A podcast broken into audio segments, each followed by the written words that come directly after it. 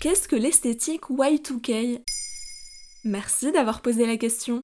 Fin 2021, la marque Von Dutch, connue pour ses casquettes, faisait son grand retour le temps d'une collection capsule. Et ce n'est pas la seule. La marque de téléphone Motorola a également ressorti une version moderne de son fameux Razer Phone, le portable à clapet que l'on s'arrachait en 2005. L'esthétique des années 2000, ou Y2K, pour Year 2000, est partout depuis un an. Sur TikTok, le hashtag Y2K comptabilise plus de 7 milliards de vues. Des enseignes de prêt-à-porter aux grandes marques, la mode d'il y a 20 ans est en pleine expansion. Qu'est-ce qui caractérise la mode Y2K dans les années 2000, la mode, c'était le trop.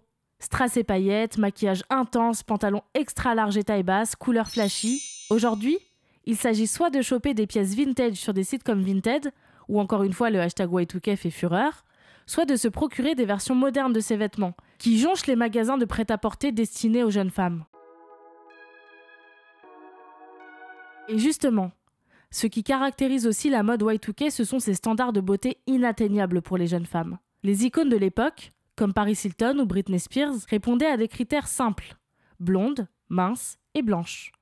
Selon une étude de Health Day publiée en 2019, on a même remarqué une augmentation des personnes souffrant de troubles du comportement alimentaire dans les années 2000. Et aujourd'hui, avec le retour de cette esthétique, on a peur que ces standards reviennent également à la mode. Et alors, c'est le cas?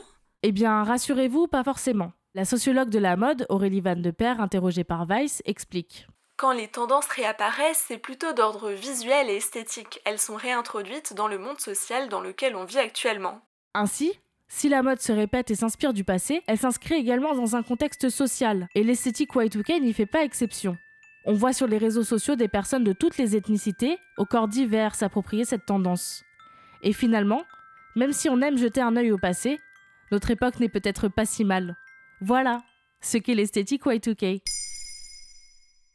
Maintenant, vous savez, un épisode écrit et réalisé par Mayel Diallo. Ce podcast est disponible sur toutes les plateformes audio et pour l'écouter sans publicité, rendez-vous sur la chaîne Bababam Plus d'Apple Podcast.